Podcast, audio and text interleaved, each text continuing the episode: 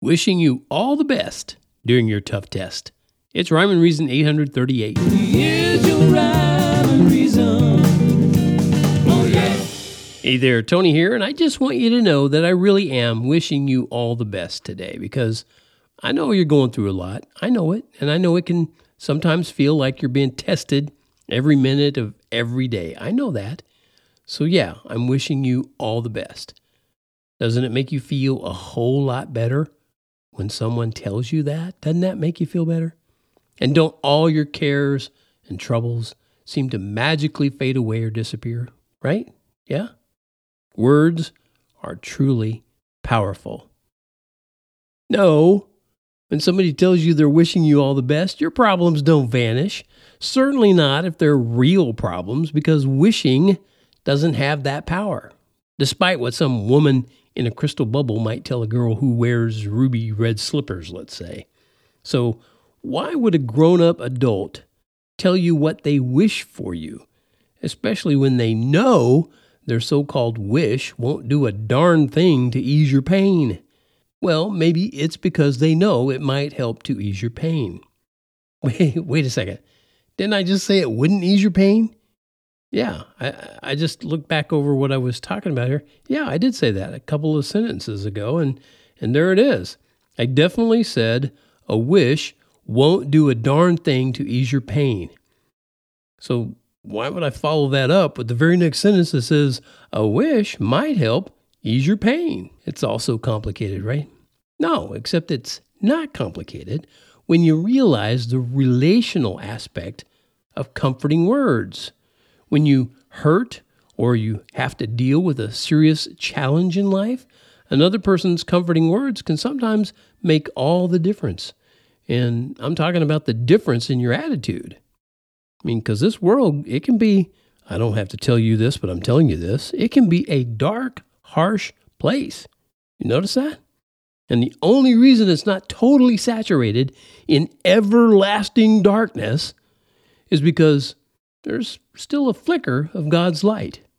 And that light shines brightly enough to keep hope alive.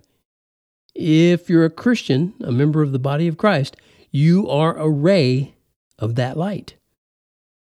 I recommend you use your light to help someone through their darkness today, or you know, at the very next opportunity anyway, because it would be a shame if you kept that light under a basket Wow, that sounds familiar for some reason.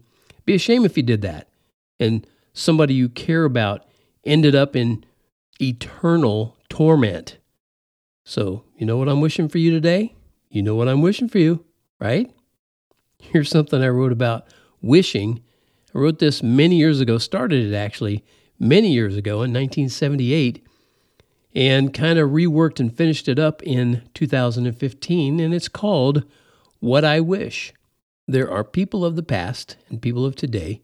They're standing in lines and passing away. Let's not talk about that. Let's go find us some fun.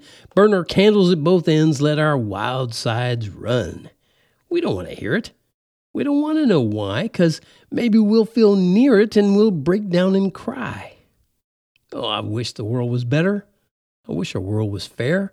I wish we'd get together and end the grief out there. I wish our world was perfect and I wish our world was sane. I wish there was no hatred and more than earthly gain. That's what I wish. There are innocent children who are losing their dreams. All their dreams have exploded, blown apart at the seams. They can't trust in their mothers or their fathers for help. No, their parents can't help them because they won't help themselves. We don't want to hear it. We don't want to know where, just as long as it's not us. Who are we to care? Oh, I wish our world was better. I wish our world was fair. I wish we'd get together and end the grief out there. I wish our world was perfect, and I wish our world was sane. I wish there was no hatred and more than just earthly gain. That's what I wish. I do wish that, by the way. Thank you for tuning in to the Rhyme and Reason podcast. Episode 838 is in the digital can, as they say as at least I say. And it's always brought to you by TonyFunderburk.com, maker of fine merch, and uh, that would be t shirts, etc. music, merch, music, and merriment. no, merch, music, and merriment. That's it. Anyway, we're over there and over here, both places, and any place you find me, I'll say, oftentimes, life has rhyme and reason because God made you. There's a rhyme and reason